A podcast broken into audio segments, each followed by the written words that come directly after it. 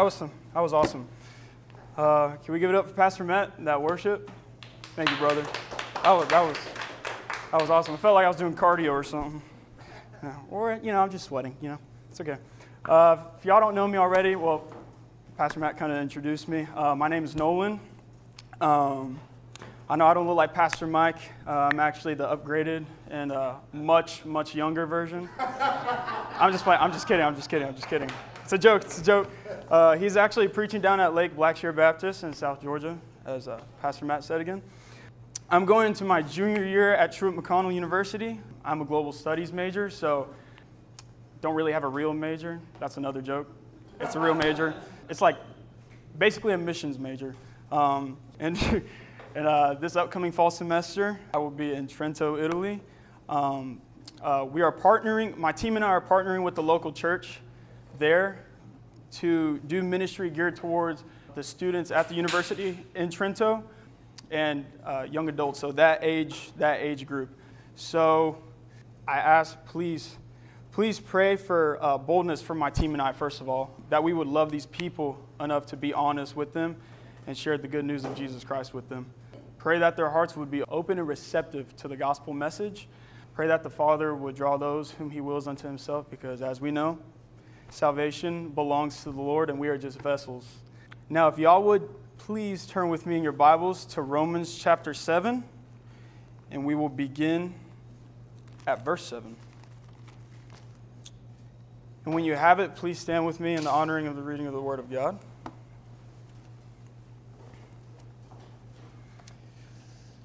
What then shall we say? That the law is sin? By no means. Yet if it had not been for the law, I would not have known sin.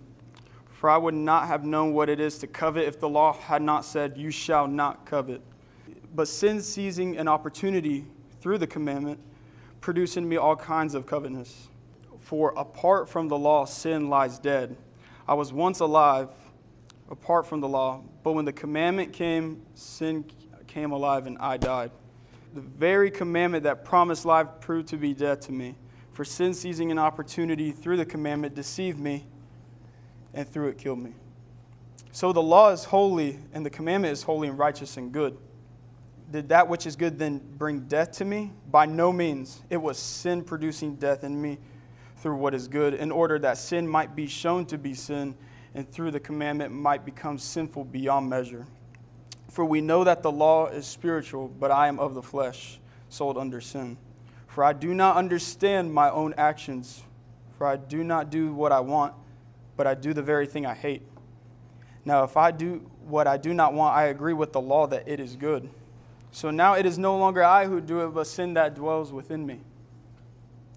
For I know that nothing good dwells in me that is in my flesh. For I have the desire to do what is right, but not the ability to carry it out. For I do not do the good I want, but the evil I do not want is what I keep on doing.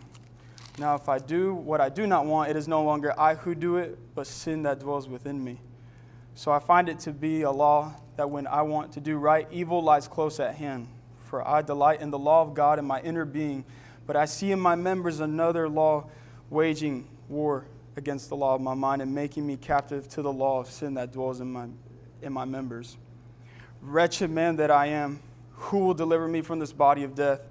Thanks be to God through Jesus Christ our Lord. So then I myself serve the law of God with my mind, but with my flesh I serve the law of sin.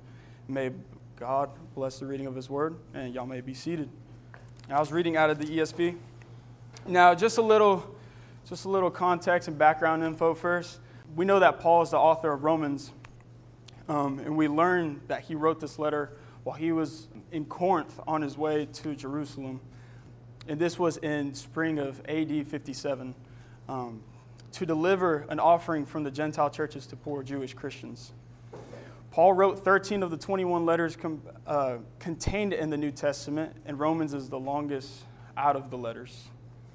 In the previous chapter, chapter 6 of the letter, Paul is speaking about walking in this newness of life because we have been buried with Jesus in baptism and just as the Father raised him from the dead, we may walk in that newness as well. Paul also speaks on how we were slaves to sin, but now we are slaves to God. Or the Greek word used there is doulos, It's actually, it's actually on my arm right there, a tattoo. J- just thought that was cool. Doulos, which can also mean bondservant. We are slaves to Christ. We, we, our life is not our own. We were bought with a price. We don't just get to do whatever we want. We are to walk in a manner worthy of the gospel. We then move on to the first six verses of chapter 7. So, chapter 7, verses 1 through 6, where Paul is giving an illustration using marriage. Paul clearly knows who his audience is because he states, For I'm speaking to those who know the law. And that's in verse 1. He uses the illustration of marriage because unless the husband or wife dies, they are not released from the law of marriage, just like the law rules over someone as long as they live. Paul states we have been released from the law because we were put to death in relation to the law through the body of Christ so that we may belong to another. Moving on to verses 7 through 13. Paul has already established that the law is unable to save, it cannot sanctify, and it can no longer condemn a believer. He is now establishing that the law can convict both believers and unbelievers of sin in verses 7 through 13. Paul poses the question what should we say then? Is the law sin? He most likely posed this question because the recipients of this letter were probably thinking things like, Is the law bad then? Or what is the point of the law then? Things along those lines. I find myself asking these very questions these questions when I read the scriptures. I'm like, God, what? I don't understand. Why would God give his chosen people a law that is impossible for them to keep, right? The purpose of this was to reveal the standard of righteousness by which believers are to live, but also it was to show how sinful they really were when measured against the law. In the MacArthur New Testament commentary on Romans 1 through 8, MacArthur states, The law was not given to show men how good they could be, but how good they could not be. James chapter 2 verse 10 states, "For whoever keeps the whole law but fails in one point has become guilty of all of it."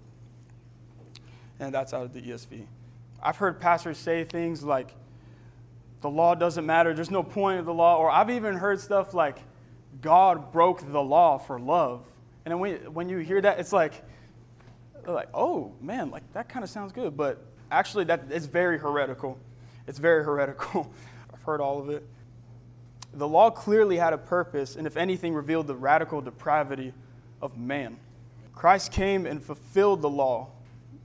God didn't, God didn't break the law. Christ came and fulfilled the law. It was not broken by God, and to say so is blasphemous. Man would not have come to know sin and see their own sinfulness if it were not for the law again. John MacArthur, in his, in his same commentary, states the axiom of Paul's argument here is that apart from the law, sin is dead. It is that it is not that sin has no existence. It's not that um, sin has no existence apart from the law, because before the law even came, sin was sin came before that because of the fall of Adam and Eve. Paul's point in Romans 7, verse 8, is that sin in the sense sin is dead in the sense that it is somewhat dormant and not fully active. It does not overwhelm the sinner as it does when the law becomes known. The law doesn't only reveal sin to a believer, but it also destroys the believer. I know that sounds like, oh, oh, but I'll explain it here. Paul reveals that he had been a alive apart from the law. He was a highly trained and zealous Pharisee. He most definitely knew the law. In fact, he was an expert on it and considered himself blameless and that he was living a life that pleased God, and that is found in Philippians chapter 3, verse 6. But when he truly understood the commandment, he began to see his true sinful self and how he fell short.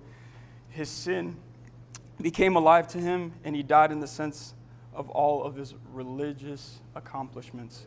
Um, we see in Ephesians 2 how we are spiritually dead, and Christ is the only one that can make us alive in him.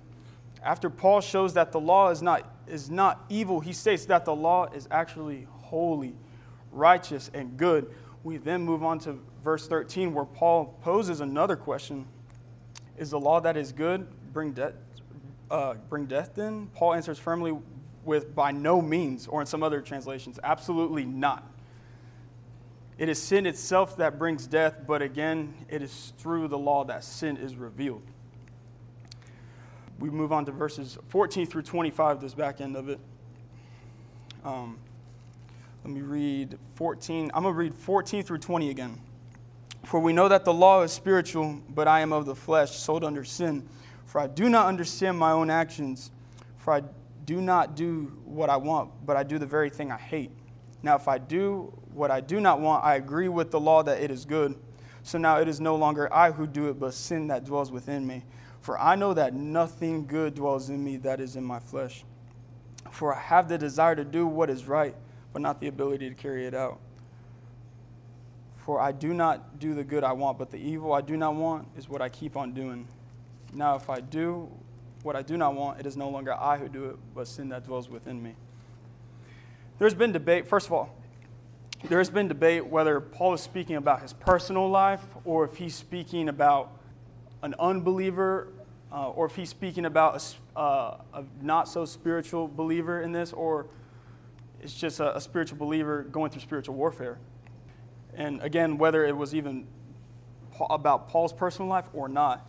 And if it was about Paul's personal life, people argue is this pre conversion Paul? Or is this like him at present tense going through spiritual warfare? Um, most of the commentators I read think that Paul is speaking about his own life and that it, it is his present one too. He's speaking on the spiritual warfare he faces, and I hold to this view as well because after researching and everything, beginning in verse 14, Paul uses the present tense to describe himself, not the past tense. In verses 7 through 13, we see Paul speaking about sin, deceiving and destroying him, but in verses 14 through 25, that shifts into a determined battle against sin that is an enemy but no longer his master. I really want to hone in on uh, verses 18 through 20. Paul is saying that he knows that his flesh is evil and that nothing besides the Holy Spirit good dwells within him. Jeremiah 17 9 states, The heart is deceitful above all things and desperately sick. Who can understand it? The world will tell you to follow your heart and do the things that feel good and, and, and everything like that. I mean, I'm basically calling out Disney here. I mean, basically, but, but, God's, but God's word says the opposite. We cannot rely on our emotions and our flesh because we are fallible and we are all wretched human beings in need of Christ. We are absolutely nothing without Christ. Nothing. Man, what Paul says in verse 19, I relate to that so much, and I'm sure y'all can too. I mean, I've, I've found myself in my life before just habitually sinning. Um, you know how it is. You, you ask the Lord for forgiveness, and then you turn your back and you do the exact same thing. I mean, it, it's frustrating. It, it really is. I found myself being so frustrated with my own sin that it basically paralyzed me, and I'm like, man, like I can't serve the Lord. I can't, I can't do anything. I would beat myself up so much and get in this rut of feeling sorry for myself. But in this, I learned to totally depend on the Lord, and I'm still learning. It's still a learning process. We have to depend on Him because of our radical depravity. We have absolutely no, no good in us apart from Him. And I see this on days where I'm just like, you know, I'm not going to read my Bible. I'm not, I'm, I'm, I'm not going to do that, you know, because I don't feel like it. Like, how, how dare I, you know? the Lord is holy, and the only reason why we desire holiness is because of the Holy Spirit in us. But apart from that, we would never choose holiness because at the end of the day, we are wretched human beings, like I said. Verse 20 it is sin in Paul that wants him to do what he does not want. Because of the Holy Spirit, Paul does not truly want that, but his flesh does. And it is the, exact same case for us in verse 24, Paul calls himself a wretched man, and we too are the same. As I said before, we are wretched sinners in need of Christ. He then asks the question, Who will deliver me from this body of death? And the answer to that question in verse 25 is the hope that we have and the same hope that Paul had. Thanks be to God through Jesus Christ our Lord. That is our ultimate, that is our ultimate hope. Just like the song said, in Christ alone. That, that is our only hope. Um, I love the transition between chapter 7 into chapter 8 because right after verse 25 wraps up, And right after Paul speaks on this spiritual warfare that is very difficult to face, he states in Romans chapter 8, verse 1 There is therefore now no condemnation for those who are in Christ Jesus. It's a verse we love here at Transformation. I just, I love that. Um, it's about that dependency on the Lord. It's just, it's just beautiful to me. I just love that. Uh, we are a new creation in Him, and we do not have to walk in that sin. A lot of the times in my life, I've found myself like, man, like I can't, I can't uh, like go to that party. I can't, I can't drink that certain beverage. Like I can't, I can't hang with these people. Like it's like, man, I can't, I can't, I can't, I can't, I can't. But it's no, I get to not live in that. I'm free from that. Um, yeah. Um, so yeah, um, we are that new creation, and we don't have to walk in that. Others are spiritually dead, but the fact that we are spiritually alive to that is, is, is so beautiful to me, and just shows the grace and mercy that our Lord has for us. This is our hope, ladies and gentlemen. We are not slaves to sin, but slaves to Christ. We are bought with a price. We are not our own.